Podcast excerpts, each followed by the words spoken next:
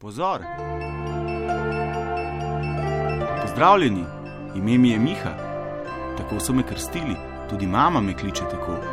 A pravi prijatelji me kličijo Mihi.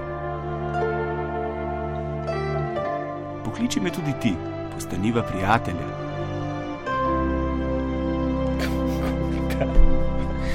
Da je,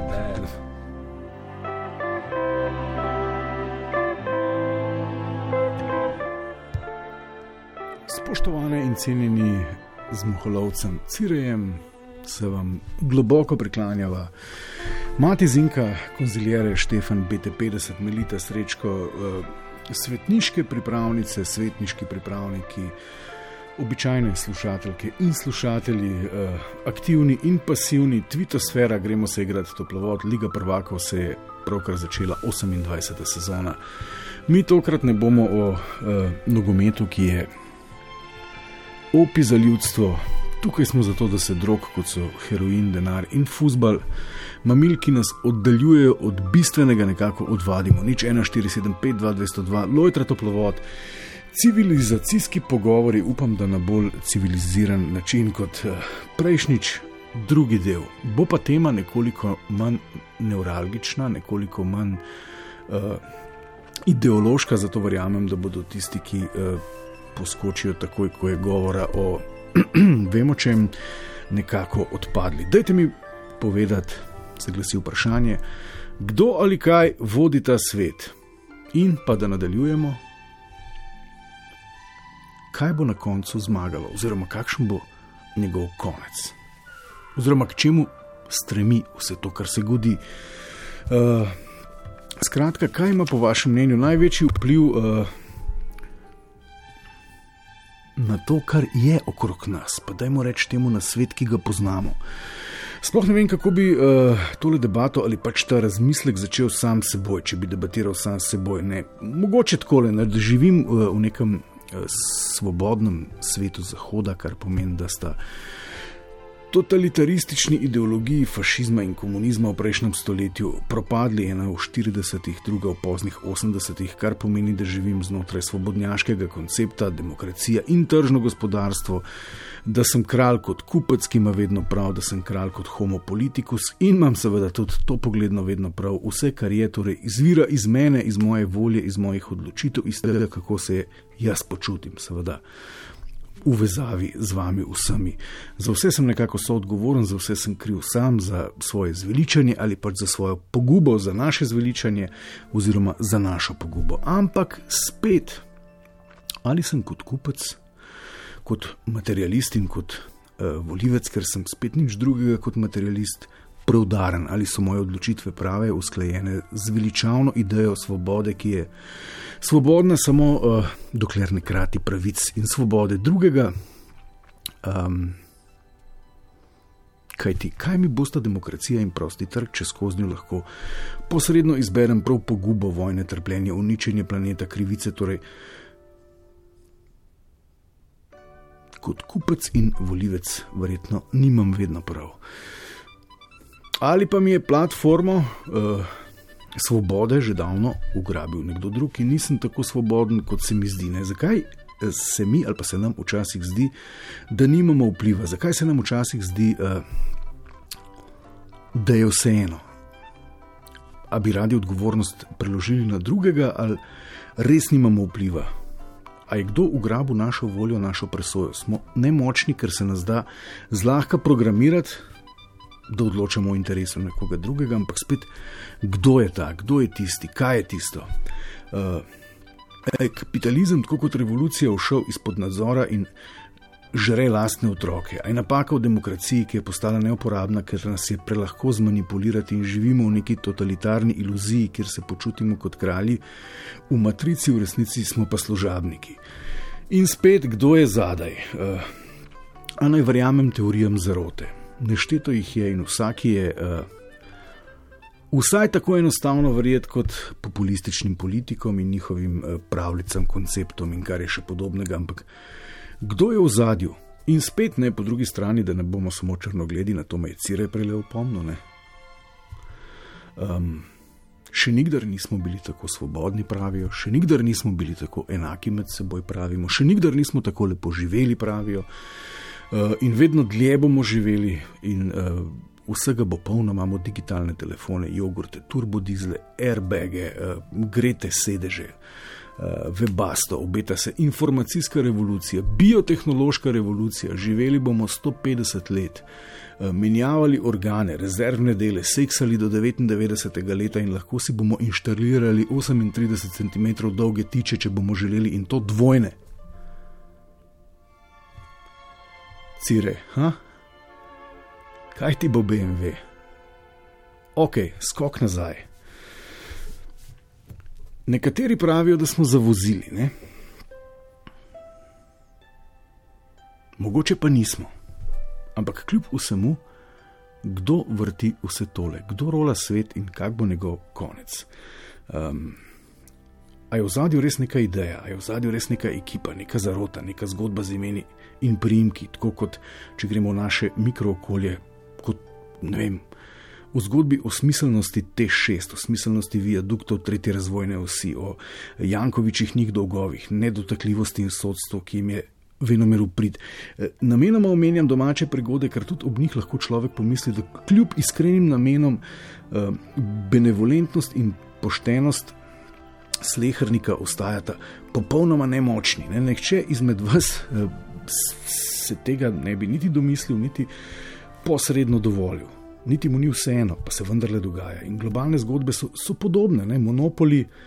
Uh, ki se ga v veliki eh, globalni playeri igrajo na Bližnjem vzhodu, zlahka spominja na lastninjenje vem, slovenskega družbenega premoženja. Eh, po nekih potezah, interesi dimne zavese, zavajanje z množičnimi občili, igra laži in dvojnih moral, a res to izvira iz nas.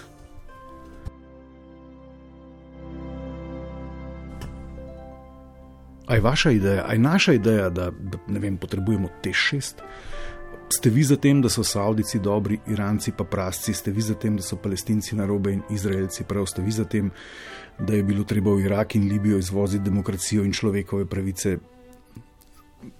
Saudici pa še vedno lahko ženske kamenjajo. Ste bili vi za to? Ok. A smo res tako nemočni? Kdo stoji za tem, je napaka v sistemu in demokracija ne dohaja več izzivov časa in moči ekonomije in moči medijske omame in množičnih občil in, in obdelave gora podatkov. A nas obvladujejo shapeshifteri, kuščari, verjamete Davidu Aiku, verjamete v Bilderberge, v nov svetovni red, v zioniste. Um, dajte mi povedati, kdo po vašem mnenju vodi vse tole, kar se gremo in kaj bo na koncu zmagalo. Nič 1, 4, 7, 5, 2, 202. cirej. Eno za pogum, pa dalje.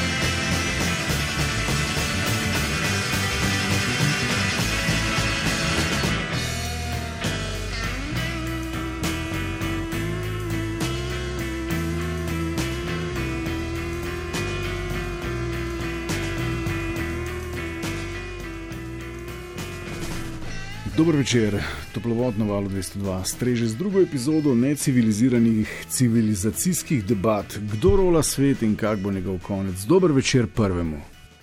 Dobro večer, uh, Miha, živijo, Janez, tu lepi telefonu. Janez, odlično. Uh, tast pravi, da vse tole skupaj vodijo ljudje. Aj to res? Ja, ne vem, vi mi povejte, kako bi sploh debato o tem, kdo vse skupaj vodi, začela in zakaj se že v štartu odrekate lastni moči in soodeležbi? Uh, ja, vse drugače, vsaka, vsaka družba, vsaka država živi po svoje, ustvarja svoje življenje, ampak vseeno tam na vrhu pa tole stvar vodi kapital in najslavnejši ta spravi, da to vodijo ljudje. Ok, zdaj vedel sem, da bomo prej ali slej, oziroma že kar na začetku, in všeč mi je, da smo trčili ob tole zanimivo idejo, da vse skupaj rola kapital. Dajte mi pojasniti, kako si to predstavljate, da, da, da vse skupaj vrti kapital. Ne, to, to zahteva eno tako pojasnilo. Ja, uh, se ne vem točno, ampak izgleda, kot pravijo, Ja. kot slišimo, kot se pogovarjamo, bomo rekel tudi za šanki, Ja, ja. uh, da vse skupaj vodi kapital in če imaš kapital, lahko tudi tistega kupiš, ki si, ki si ti govoril o njem. Ok, ampak kdo ali kaj je zdaj ta kapital? Ne? Uh, In zakaj bi vse skupaj vodil kapital? Vse, da bom znal odgovoriti. Ja, ne, Ne po, bo- poskuste, ne, zato smo tukaj, da skupaj razmišljava. ja, ja. Vse morda bomo pa res zdaj v, enem, v 13 minuti ugotovili, da vse skupaj vodi kapital in s Cirijem zaključiva Mašo in gremo. Čeprav konc koncev uh, večina ljudi pa le nima tega kapitala in večina ljudi, tam je nek 6-97% svetovnega prebivalstva, pa le živi brez, brez kapitala. To se pravi, da tudi kapital ni vse. Ja, da tudi kapital ni vse. Ampak kako zdaj kapital vodi stvari? To predstavo mi pojasnite. Ja, to je pa na vrhuncu, uh, uh, bi rekel, ta elita vsa. Ja? Uh, s tem kapitalom lahko počne Ampak a vi res verjamete v to povampirjeno elito, da tam neki uh, impotentni 90-letniki sedijo v nekih zlatih vilah, na nekih zlatih milijardah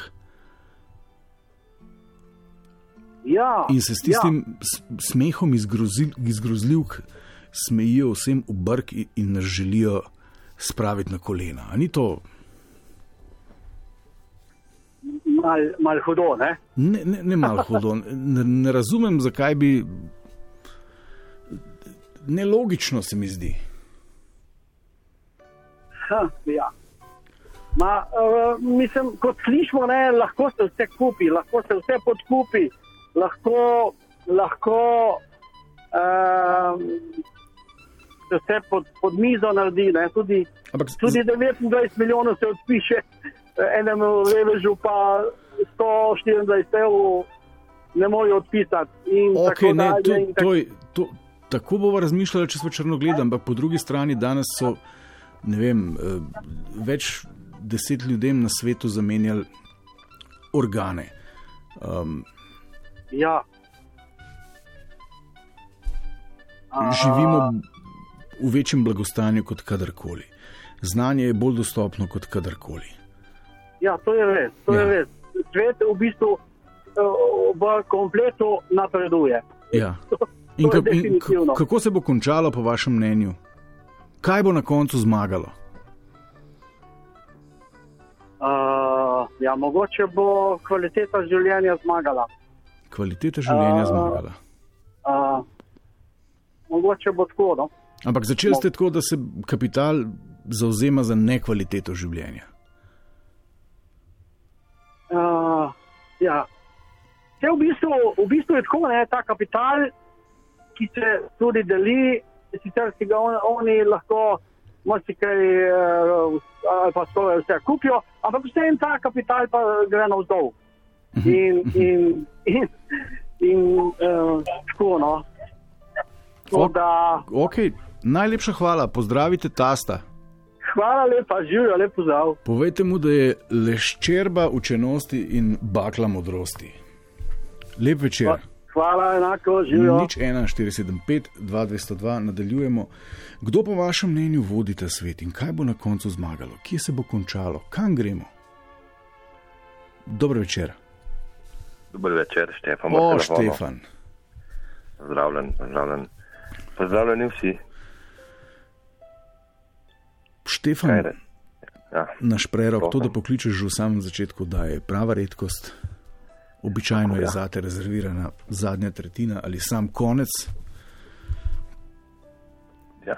Tako da Ali- to, tole nas zna preusmeriti nekam drugam. Štefan, kdo vodi tole igro? ja. ja energija vodi to, ne? Energija. Energija, tako. Energija, oziroma kako to mikrokozmos v makrokozmosu. Pravzaprav vse je povezano z vsem Okay. In tudi vsak človek, ki je tako ti, ki jaz, pa tudi del tega. Ne. Svet ne bi bil tak, ki je brez naju enak. Tako. In tako vsi ljudje v bistvu gremo, uh, kolektivna, kolektivna zavest je tista, ki vodi svet, no, tako hočem reči. Kolektivna Tist- Tiste zavest. stvari, ki največ verjamemo, tiste, najbolj, uh, za tiste, ki se najbolj zauzemamo, tiste tist, tist je ta glavna stvar. Zdaj pa tu, Okay, ampak, je a, pa tu ja, a, ampak trenutno se zauzemamo. strah pred ja, strah je tu, ne? Mi, nas je strah, da bomo šli, ne? da bomo umrli. In tu je, tu je ta prav strah, osnova in uh, zato se borimo. Zdaj, kaj so pa te uh, smernice, kako preživeti, a ponovadi pa isto vetmo se s kakšnim mnenjem, iz, uh, iz kakšno filozofijo. okay, religijo, Štefan. Štefan, tole mi je všeč. To. To, ja. A lahko samo ponovim, da preizkusim, če se razumeva. Skratka, strah, strah pred staranjem, strah pred dekompozicijo, strah pred smrtjo nas dela materialistične, postavlja imeti pred biti. Ja, Ne? tako, tako, tako je, ja, smernica. Ok, ampak. A lahko rečemo, da to rola svet? Ja, rola, eh, rola. Tu je evolucija. Tu je evolucija in tu, ja, rola. Seveda rola, če tu verjameš. Zdaj, eh, ne bi bilo tako, da če imaš eh, material, da si močan. Ne. Oziroma, da srečo lahko najdeš v teh stvarih, ki so izven tebe. In tu večina ljudi to verjame in zato je to, to je močno. In zato so vsi ti rekviziti, ki jih mi kupujemo, pa uporabljamo, Ja. je tu fajn gre. Zato uporabiš denar. Od denarja se da nas živi.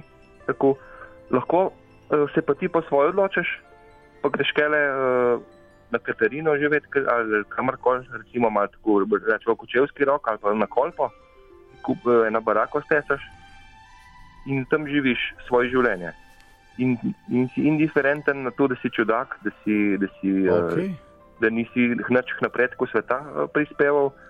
Če si ti v, v tem stanju, pa če si s tem zadovoljen, je pa, je pa to vodilo tvojega življenja. Se ni nujno, eh, da, da bi vsi mogli isto živeti. Ali eh, tisti, ki je pa največ, tist, tistmu, ki se pa največ usmerja uh, energijo, tist, tiste pa najmočnejše. ne. Sej, No, ampak ta materializem, Štefan, se je verjetno začel tam, uh, pravzaprav tik pred zoro civiliziranega človeštva, ob kmetijski revoluciji, ko je človek prvič ugotovil, da lahko kopiči, da lahko pridela več, kot potrebuje, da lahko potem to zamenja, da lahko um, tako, s tem ne. manipulira, obvladuje več. Ampak kljub vsemu, ne, zdaj kot človeštvo napredujemo, kot vrsta napredujemo, naši tehnološki dosežki in razvoj gre v to smer, da bomo kmalo lahko tudi brez dela in velikih naprezanj in eh, precej lahkotno preživeli Ja, vse te vprašanje. ljudi, ki jih nosi zemlja, ali ne. Vprašanje ker Mogoče ta se pa te napredek- vrednote presnovijo in bo nekaj drugega, neka druga Tako. ideja zavladala svetu. Sigurno bo nekoč tudi drugače, ali zaenkrat je pa tako. Uh, mi spet na taki, zave, na taki stopni zavesti, ki smo, mi uh, brez sramno uničujemo eh, naš, naš planet. In tu, tu Ampak, a ga mi, a ga mi ali ga ne oni? A ga mi ali ga Ja, oni? mi, ja, mi ga kupujemo. Ampak Zdajle zdaj, le, če bi dala, sem- Štefan, če bi dala na referendum, sicer Hočem je to tendenciozno vprašanje, če bi dala na referendum, ali kapital vodi svet in ga bo posledično uničil, bi po mojem 80 odstotkov ljudi od, obkrožilo da. Mi nismo Seveda. nič krivi, kriv je kapital. Ja, tega mi, ampak v naših rokah. Saj Mi bi lahko ta kapital, sploh ga ne bi rabili kot prvo, v taki obliki ali drugo. Hočem reči, uničili si bomo, lastno poslo si bomo uničili. Kot si posteljamo, tako bomo le- ležali ali tu, zdaj še par držav ima vodo, recimo tu, če enkrat ne bo, bo, bo, bo zavest šlo v drugo smer. Takrat to, se, to je evolucija. Mi Ampak, moramo spoznati, mi moramo spoznati, da je to kapital tako, kot je. Govoriš pa, da imamo moč, da to še vedno lahko spremenimo. v vsakem eh, danem trenutku je možnost, ali dokler bo, eh, to je vzajemnost. To je, eh, koliko, če je 7 milijard, 8 milijard ljudi na svetu, če jih, če jih je 5 milijard, je tist moč. Če bi, bilo pa, če bi bili pa mi si res obojagi ekološki bili, bi pa lahko zdaj iščejo druge planete, kako bi mi gor živeli. Jaz se še tega ne moremo zrihtati. Kaj, kakšne smo mi, na kakšni stopni smo mi? Ja, moraš Ja. pa tam le dirko gledati, pa, ali pa denar dati za eno majico, ko nekaj gor piše. Štefan, če želimo Pa- ustrajati na, pa edini, pa tako, na ja. edino zveličavni gospodarski rasti, bo prej ali slej v nekaj generacijah treba računati in resno razmišljati o drugih planetih. Štefan, Že, že, ali, ali je to, je to viš, če tako razmišljamo, ne? Pol je čisto prav, da se nam dogaja, kar se nam dogaja. Jaz to sprejemam. Jaz sem tudi tam tak. Ali, se, ali ko enkrat vzavesteš, pa vse ne rabiš glih vseh teh preparatov, pa tako naprej. Štefan Ali tu? BT50, prerok naš, najlepša hvala. Tretja mi je začela drseti, moram razdrti. Je benti. Kaj je šla na piramidi, pa moje. Tako. Ja. Ali bom, zdaj v jesen. V glavnem, uh, tako. Je pa Putin naredil hipersonične rakete, ki so 20krat hitrejše od uh, zvočnega zida. Tako da tu viš, da je spet tekma. En dan želim, lahko nočno. Tako, Lahko noč, Štefan. tako srečno. Pa preveri, da ležišče Kajle na piramidi ne bo imelo tako imenovanega lufta. Nič 1475 2202, dober večer. Dober večer, Tukaj Miha, s kom govorim? samo pri telefonu. Samo prav lepo pozdravljeni, najna uh, povezava je na meji tehnične ustreznosti, lahko kaj storivo v zvezi s tem. Nič, ker vozim v avtomobilu, uporabljam brezžično povezavo, prostoročno telefoniranje, tako da z moje strani lahko samo prekinem ali pa nadaljujeva. Vas slišim in ker slišim, da ste koncizni in imate mnenje, verjamem, da bo uh, prišlo do src tistih, ki poslušajo. Izvolite. Uh, najprej bom vprašal, ker sem se pozno vključil v današnji radijski.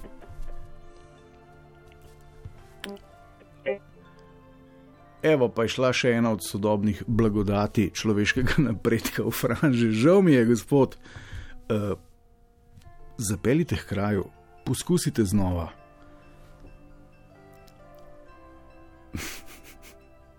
Nič 1, 4, 7, 5, 2, 202. Naj povem še enkrat, eh, govorimo o tem, eh, kakšno je vaše mnenje oziroma vaša predstava o tem, kdo ali kaj vodi ta svet in kam gremo in kaj bo na koncu zmagalo oziroma prevladalo. Dober večer.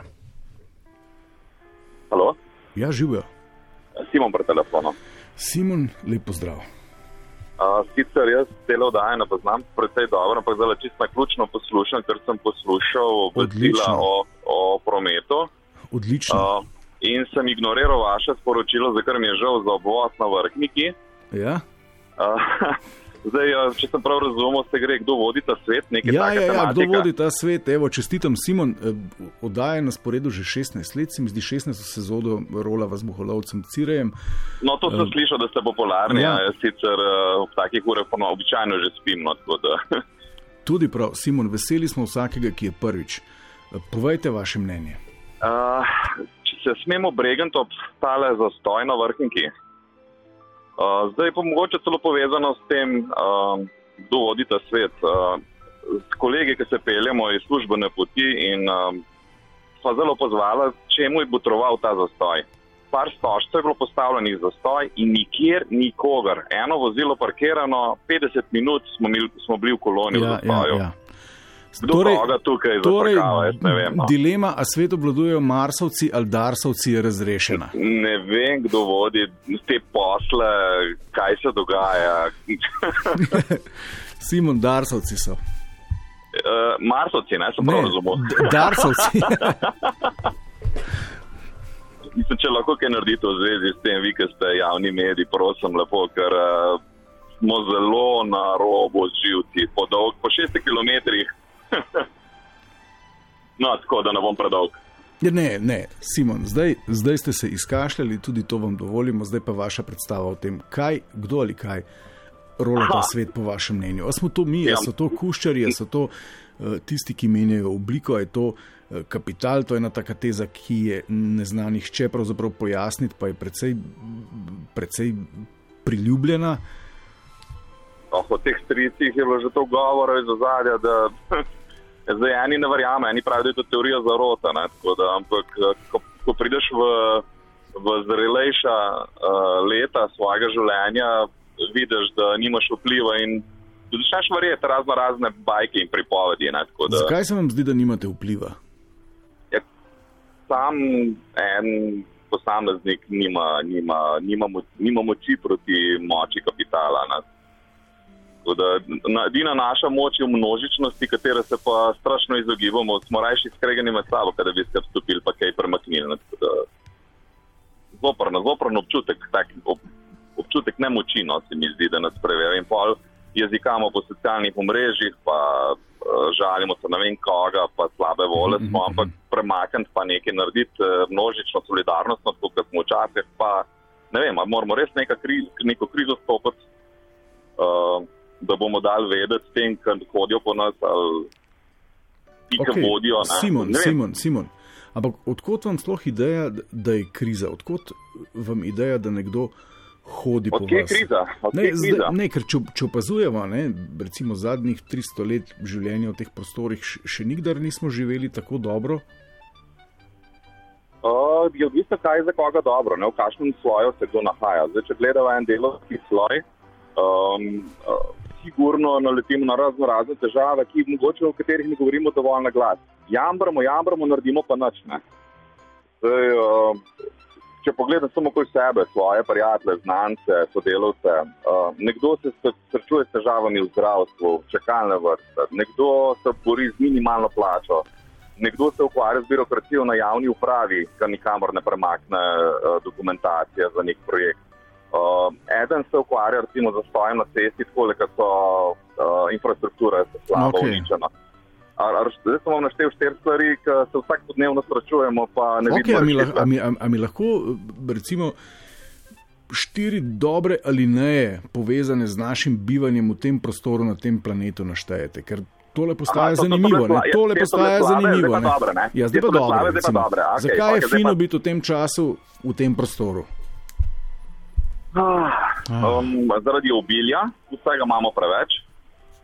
Uh, nismo več skromni. Še, še to ni dobro, jo. vsega je ne dovolj, dobro. preveč. Ne, ne, ko, je, ko je vsega preveč, je slabo. ne.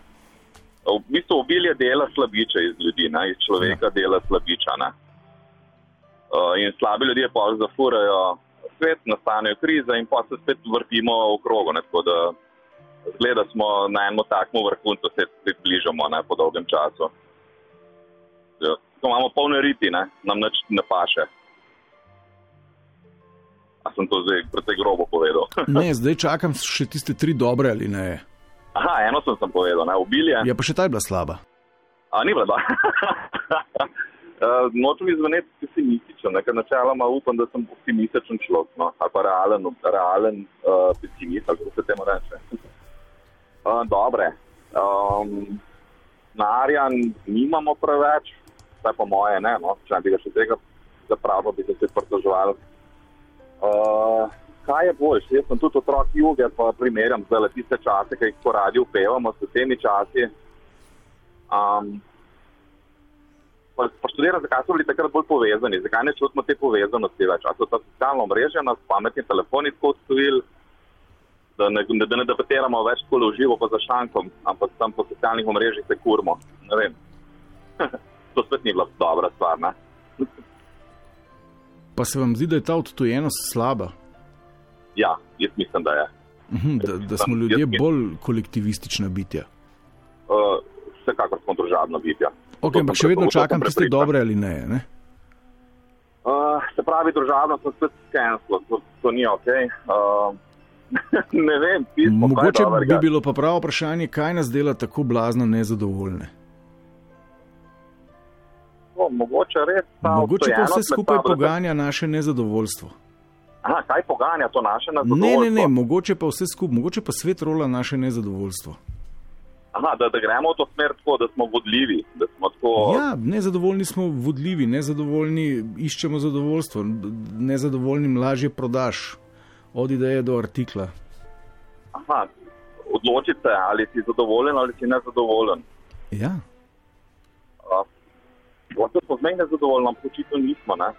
Težko se je prepričati samega sebe, da si zmej nezadovoljen, pa srečen. Ne? Eh, Zato, ker vidiš, da nekateri imajo veliko in ti si pa ljubosumnost. Ljubosumnost je pa tak slovenski nacionalni šport. Ne? Tako da, uh, ok. dokler, Simon, čestitam, za prvič ste bili odlični. ja, hvala lepa. No? Mislim, Dajte še kdaj poklicati.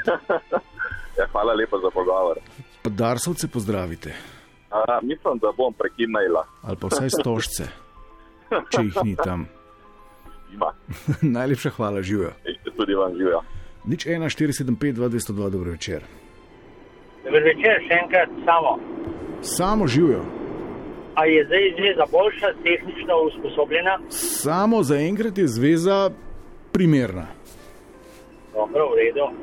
Uh, iz prejšnjega, iz pogovora s prejšnjim sogovornikom sem razbral, da je tema današnjega večera, kdo nas obvladuje. Ja. Uh, mislim, da je narobe zastavljeno vprašanje.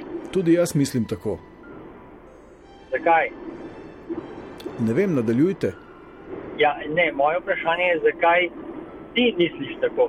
Se dovolim, če, če dovoliš, te tikam. Dovolim, No, dovolim, če d- dovolim, dovolim, ampak dovolim si tudi, da jaz najprej vas vprašam, zakaj pa vi mislite tako. Uh, je zato, ja, seveda, pričakujem odgovor z vaše strani, pa tudi z moje bom povedal. Mislim, da ta svet obvladujemo ljudje, kdo druga pa obvladuje ta trenutek.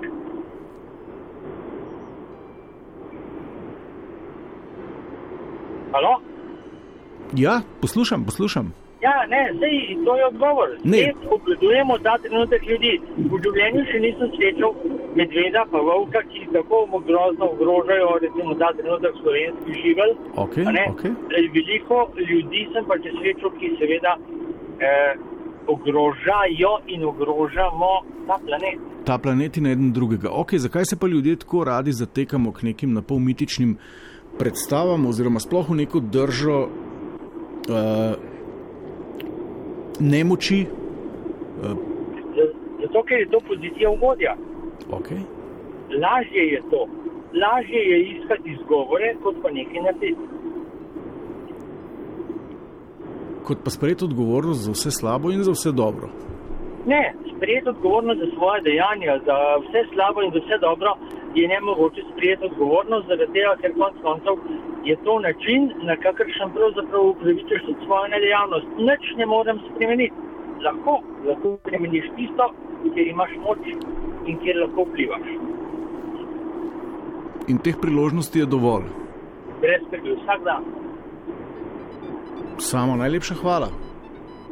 Malenkost, z veseljem. Pa Miha, če lahko povem, eh, zelo vas spoštujem kot voditelja eh, na valu 202 in z veseljem poslušam tako vaše komentarje, kot vaše, bom rekel, tudi dobro ostale. Hvala lepa, samo lep večer, Enako, lahko noč. živijo. Skoraj do konca je zdržala kvaliteta najne povezave. Samo hvala. E, Nič 1475, 202, dober večer. Dober večer, Miha. Ksenija iz Maribora po dolgem času. Ksenja živijo. Živijo. Poslušaj. Poslušam. Jaz mislim, da nas obvladuje ne samo črni pa beli idiotizem, ampak je teh idiotizmov cela maurica. Ne? Ko je rekel prejšnji sogovornik, da se ne da nič spremeniti. Kritična masa je potrebna za spremembo. Ne? Ampak zakaj, zakaj stremite k neki spremembi? Zakaj to debato sploh začenjamo na način, kot da je nekaj narobe? Jaz ja, sem že uvodoma povedal, res, da sem tudi sam naredil to napako in je bil traktat o tem, kaj vse je slabo, nekoliko daljši od tistega, kar vse je dobro. Ampak. Ja, gledajte, recimo, gled, recimo vzemem primer delodajalci, ki izkoriščajo delavce in tako naprej, pravijo, da se nič ne da spremeniti. Okay. Če bi dovolj zaposlenih imelo jajca, kot se temu reče, in bi dosegli kritično maso in bi šli pred, vem, pred parlament. Ja, ja. Ampak mogla bi biti kritična masa, ki bi lahko spremenila. Koliko je to, ne vem. Vi bi revolucijo. Ne? Bi šlo tudi to. Ne? Sej, na koncu koncev mi smo tisti, ki. Ampak kaj pa na robe s to evolucijo, ki jo pravkar živimo? Ja. Kdo obvladuje to evolucijo, kdo je odgovoren za to, kar se dogaja? Vse se dogaja tako, tako lepe, kot, kot slabe reči. Ne? Ja, ampak vsi pomalem. A se vi počutite, se počutite, kot da nimate moči, kot da nimate vpliva? Uh, ne, ne počutim se tako, da nimam vpliva. Kaj vas pa potem jezi? Trenutno nič, ampak samo razmišljam. Fiktivno pač. Ja, ne razmišljati fiktivno, ne? bodite praktični. A se vam zdi, da ste del ene lepe zgodbe? Ja, mislim, da je. Ja. Kaj pa tako lepega tudi, v tej zgodbi? Ker, eh, ker tudi jaz sem soustvarjalec te lepe zgodbe. Recimo, no, to je prava država. Vse trudim se biti, ne, da so ustvarjam to. Ne. In kam strmite, kak bi bil svet po vaši podobi čez 50 let? Ja, o tem bi se pa lahko do jutra zjutraj pogovarjali. Ne, pa zakaj pet ali ne? Rečete svet svobodnih ljudi, svet zadovoljnih ljudi, svet, kjer ne bo nihče pretirano trpel, svet, kjer bomo uh, sobivali, sodelovali, čim manj delali in čim bolj ga strali čim manj delali, s tem se ne strinjam. Okay, Predtem, to je bil štos, to je bil en tak ja, na pol ja, primitiven štos. Sodelovanja, tistega konstruktivnega sodelovanja, ja. uh, iskrenosti in poštenosti, koliko se da. Okay. Ampak, a se, vam, a se vam zdi, se vam zdi da, da vam kdo stoji na poti? Evo, Kristina je pravkar tvitnila, da svet rojajo velike tehnološka podjetja, Amazon, Facebook, Apple, Google in tako naprej. Nekdo drug je pred kratkim tvitnil, da svet uh, rolajo Trump in ostali in tako naprej. Ja, se, na začetku sem rekla, da je celo Mauriče idiotizmov. Ne? Ja. In, ampak ne, trenutno se ne čutim, da bi me kdorkoli oviral. Ja, to je čudovito. Ne, res ne. Skratka, vi rolate svet. svojega, lastnega. Jaz nimam vpliva na, na, na svetove drugih, samo na svojega lastnega. Ne? No, ampak posredno imate vpliv tudi na naše svetove.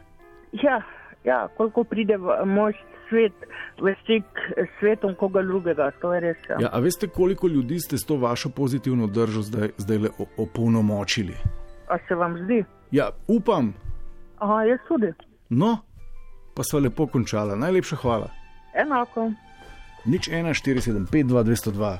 Dober večer. Oj, zdravo, Mihi. Živijo, s kom govorim? A, David na tej strani. David, živijo. Mi lahko samo pomagaš, kaj je bila tvoja prva izpostavka, nekako v smislu, da obstaja nekaj, kar rola ta svet oziroma vrti ta svet. Ja, kdo ali kaj, po vašem mnenju, kakšna je vaša predstava o tem, kdo vodi ta svet, ta naš prostor, ta tukaj in zdaj, v katerem živimo in kakšna, vaša, kakšna so vaša pričakovanja o tem, kaj se bo zgodilo. In... Okay, jaz sem en sam, teda, če smo lahko na timi, bo to super. Seveda. A, malo me moti ta predpostavka, torej, da nekaj obstaja, kar vrti, nek vzrok, ne, neko eno tako, ki premika. Tudi, tudi mene moti, ampak s tem pravzaprav testiramo te eh, fantazme, te naše predstave, te mite, polmite, manj verjetne in bolj verjetne teorije, tudi za rod. -huh. Uh, imam eno razlago, ko si prej spraševal, okay. kako bi uh, gledal to, da kapital vrti ne, vse skupaj. Um, namreč tako kot jaz vidim, uh, svet premikajo naravni zakoni. Eh, Se smo že kar nekaj debat o tem, predvsem z ha, pustimo to, uh, enim delom občinstva, ki bolj gravitira v sredino Slovenije.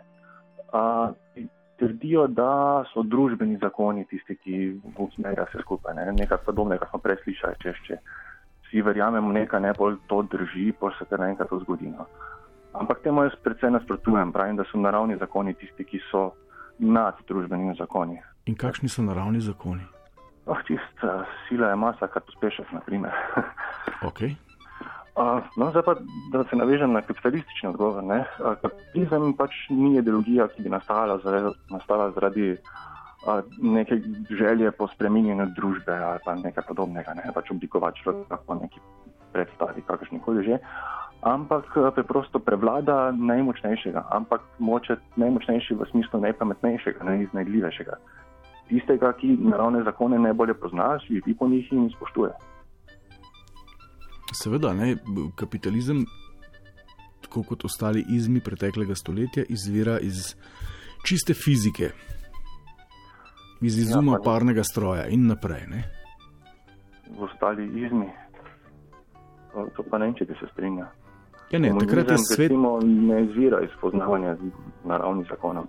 Ne, seveda da ne, ampak so posledica tega. ne. Um, parni stroj je zagnal industrializacijo. V želji po prevladi se je kar naenkrat ustvaril en prizadet in prikrajšan delavski razred, ki pa so ga naslovili vsi trije izmi preteklega stoletja. Dva sta odpadla tam bili nekje v polovici, ta je pa obstal, ne, najbolj svoboden. Ne. Pri vseh treh bili, tako rekoč, tako že omenil, od tega, ko je opica nabrala dovolj banan, da Ja, ja, je ja. lahko delila poljubno. Kaj želite s tem povedati? Ja, tu povezujem za kapitalizem. Ne? Zakaj Ja. je ta odgovor tako pogosto, da kapitalizem vrti ta svet? Ne? Zato, ker dejansko kapitalistična pravila delujejo. Kdo se ravna po njih, se postavi gor na No, vrhunce svet v resnici, kapitalizem smo obdržali kot, kot, kot nek ekonomski model, ne? kar pa uh, družbeni model je pa neka svobodnjaška demokracija, ne? ki izvira iz neke človekove pratežnje po tem, da je svoboden. Ja, kar pa ima za posledice katastrofalne zadeve. Ne. Ja. Se lahko vsak svobodno odloča, da bo po skuro, mislim, obstaja kakšna meta, da lahko po kakšno količino materijala lahko kuriš, recimo, za to, da zasvinjaš ta svet. Ok, to Zrak. se strinjam. Se vam zdi, da bi morali biti eni bolj svobodni od drugih? Vam, da bi morali biti eni bolj svobodni od drugih. um, Ja, ali pa da ima recimo ne. demokracija to napako, da. Sprašuješ, če bi mogli zapore odpustiti, recimo, Ne, ne, ne, ne, ne, nisem tega mislil. Ampak če izhajava iz te predpostavke, da imamo v demokraciji, da ima vsak glas enako težo Uh -huh. in da je to ta napaka. Znaš boljšo rešitev od demokracije. Ne, mislim, Ja, ja, zato jo imamo, ne? Ne, ne zato, ker bi bila perfektna, ne? ampak zato, ker je pač najmanj slaba, mogoče vsaj. algoritmi, umetna Ja, to- inteligenca. Uh, odlično, odlično. To je, to, po mojem, če Kitajca vprašaš, kaj si misli o tem, bo rekel, ne bo povedal zaradi algoritmov, kaj si res misli o tem. Veš, kaj, kako sem zdaj to mislil? Ne, Ne, ker pač, to je tema prihodnje oddaje, ne? zdaj že malo napovedujejo. Evo, za vse tiste, ki se priklapljate, prav zdaj govorimo o tem, kdo ali kaj vodi svet. Če ste zamudili, lahko se skupaj fašete na naši spletni strani ali na iTunesih, kamor tipkate toplovod. Um, zdaj pa kje so ostala, David? no, zdaj smo se navezovali na naslednjo oddajo. Ja, ampak ja, lahko zaključimo na to. ja pa dajva. Ok, no, bom Hvala. poslušal, pa se jutri analiziral. No, važi. Okay, Se slišimo prihodnji, živijo. Nič 1475, 2202, dobro večer. Dobro večer, S kom govorim? s Tomažem Tomaš, živijo. iz Nove Gorice. Uh, ja, zanimiva, zanimiva vaša tema. Kdo vrti kdo pohanja ta svet, kdo komandira. Jaz mislim, da mu komandiramo vsi tisti, ki pač aktivno v njemu sodelujemo, vsi tisti, ki se volitev deležujemo in vedno znova gotovimo, da smo slabo volili, tisti, ki zaveda. Tomaš, tole žal ni šlo skozi, Tomaš je padel dol. Pa ravno sem se želel začeti prepirati z njim, zakaj o svetu in vplivu na njega razmišlja zgolj skozi prizmo uh, enkrat na štiriletne participacije v demokratičnem eksperimentu, bomo pa s kom drugim. Dober večer. Dobro večer. Živijo. O, živijo. A sem jaz tu v Etru, sem? Vi ste, vi, vi. O, super. Jaz sem pa Svetomir.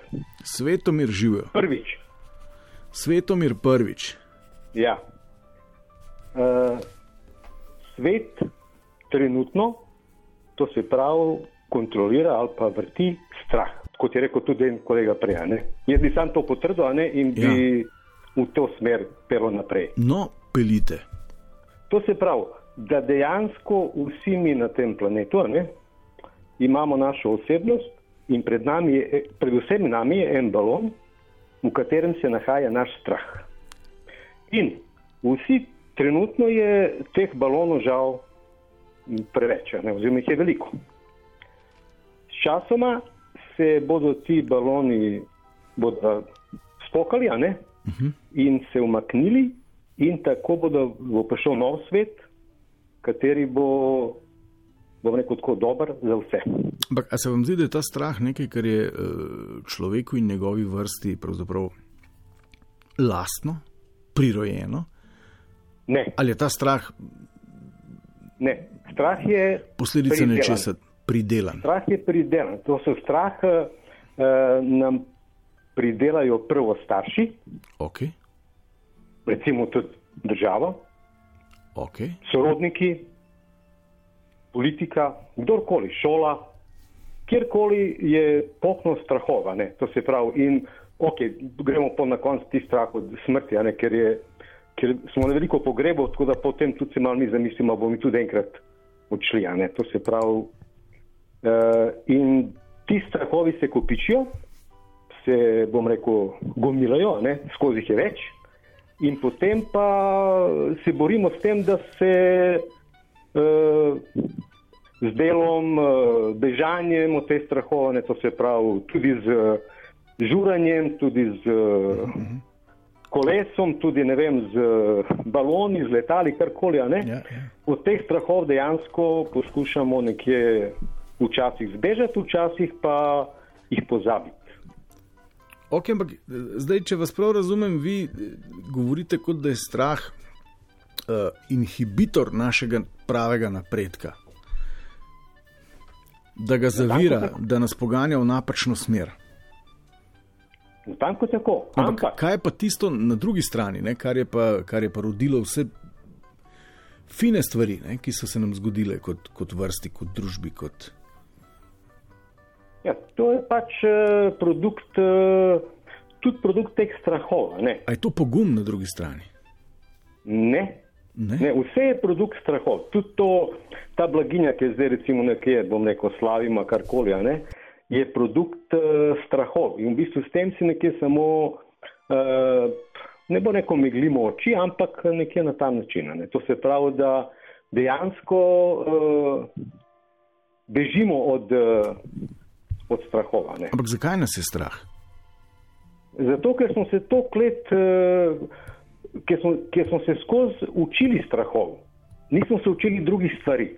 Ampak zakaj nas nekdo uči neke veščine, za katero trdite, da je, da je, da je za nas slaba ali pa neuporabna? Se, se sem povedal, da zaradi tega, ker nas začnejo starši učiti tega. Ja, ampak zakaj nas starši, ki nas imajo na, najraje na svetu, Zato, delajo ker nas- prestrašene? Ja, zato, ker nas ne znajo imeti brezpogojno radi. To se pravi, vedno uh, pogojujejo uh, naše, bom rekel, glede nas skozi pogojevanje. To se pravi, tudi nas ljubijo pogojno, če nas sploh ljubijo, ne koliko nas ljubijo. To se pravi, nikoli nas ne ljubijo brezpogojno. To se pravi, tako da od nas nič ne zahtevajo.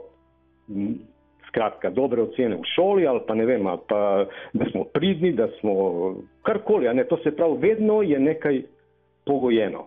Iz teh razlogov se potem delajo otroške travme, katere se potem izkažejo v strahu v življenju. Pravi, Skratka, svet v popolni brezpogojnosti bi bil boljši, ali kako?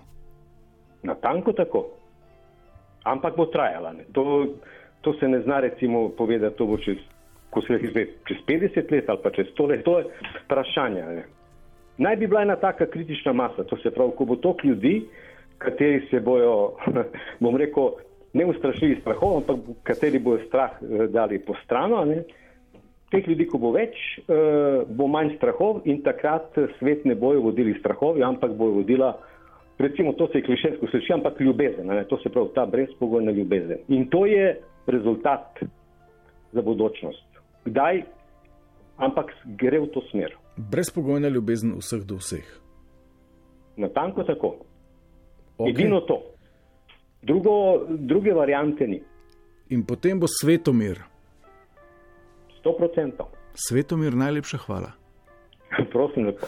Lep večer. Srečno. Nomen est omen. Nič 1, 4, 7, 5, 2, 202, dober večer. Halo? Ja, živijo. Dober večer. Dober Dule. večer, s kom govorim, dule živijo. Ja, najprej bi rad povedal, da nisem niti pesimist, niti uh, optimist, ampak realist. Okay. Uh, takole, mogoče se malo kruto sred, uh, slišal, ampak uh, globalno gledanje ta svet, eh, svet lopov, idiotov in barab. Uh, je svet krivic, barabi in pohlepnih prascev. Politika je pa sploh umetnost laganja in sprenevedanja.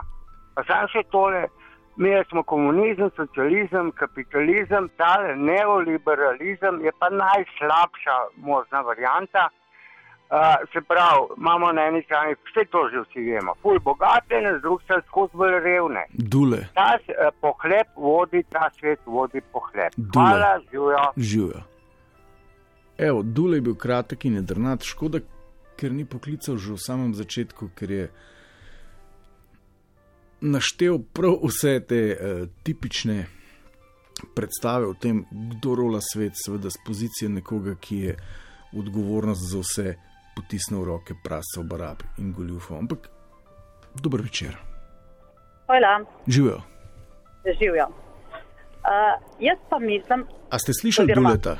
ja, sem slišala. No, a se da v svetu razmišljati na drugačen način? Uh, ja, jaz razmišljam malo na drugačen način. Jaz pa pravim, da ni neke univerzalne sile, ki bi vrtela svet. Da vsak človek je svet zase in tvoj svet vrtijo točno tvoje misli. To, kar ti misliš, da je uh, najbolj pomembno, to vrti tvoj svet. Nekomu drugemu, eh, mislim, če se tako recimo plastično izrazim, ne, nekomu je najvišja vrednota res kapital. Tudi drug se pa prav nič ne sekira zaradi kapitala, torej uh, mislim, kako lahko rečemo potem, da cel svet vrti. Tebi ja, meni ne.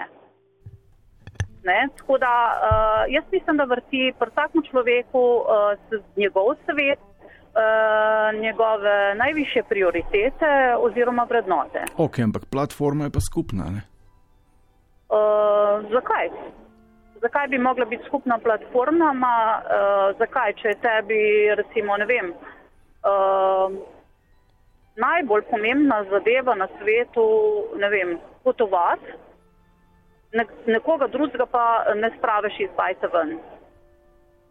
Mi dva imamo potem čist različno platformo. Ja, Ne? nimava, ne? Ampak eh, recimo platforma ne more biti univerzalna, ne? Ker v enem delu sveta recimo, je osnova, recimo pri nas seveda, ne? vsi govorimo o denarju, o delu, o, eh, o ne vem, bom rekla, o, o materialnih vrednotah. Ne? Uh, glejte, v eh, enem velikem delu sveta pa tega sploh ne poznajo. Torej, ni platforma ista. Ok. Se strinjaš? A lahko rečemo, da je več platform? Seveda. Ravno o tem Ali govorim. jih lahko naštejeva? O, joj, ti pravim, da lej, jaz rečem, platforma je, Ok, tvoja, ne- ne- najvišja, je tvoja najvišja vrednota. Okay, lej. zdaj, zdaj, zdaj vi trdite, da je 7 milijard ljudi in 7 milijard svetov, in da so ti svetovi popolnoma neodvisni eden od drugega, in da nimajo skupnih vrednot, in da neki družbeni dogovori, na katerih temeljijo ne vem, temeljna listina človekovih pravic, bla, bla, bla, ustave in tako naprej, nimajo nobene veze, ekonomsko, družbeni modeli, nobene povezave s tem, kar je, kar bo. Kar, uh, kar ti živiš. Ja, ja kar vsi eh, skupaj živimo. Ne? Sej jaz ne živim rekla, sam, jaz živim z vami. Uh, ja, ampak uh, recimo in s Cirejem, s slovenskimi železnicami, Ja, z Darsom, z osnovo, Bratušek. Ja. Ti uh, se lahko istovetiš z neko družbo ali pa ne, ne? z eno skupino. Torej, ne mislim, če, kaj, tako, recimo, če je um, ena platforma, ne vem, ka- kaj je recimo tebi ena pla, osnovna vrednota.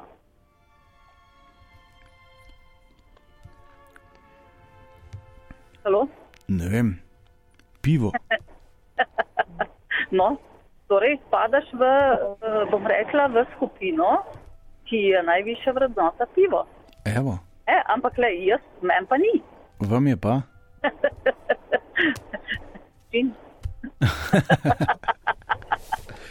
Ne, pivo sem rekel, ker se ura bliža koncu. eh, lej, eh, ja, no, recimo, svoboda. Svoboda. Svoboda. Ja, Ne, ampak, a, a ni družbena ja. platforma, ki pripada svobodni zahodni svet, pravzaprav Ja, utemeljena na svobodi? ja, ne, Človekovo stremenje.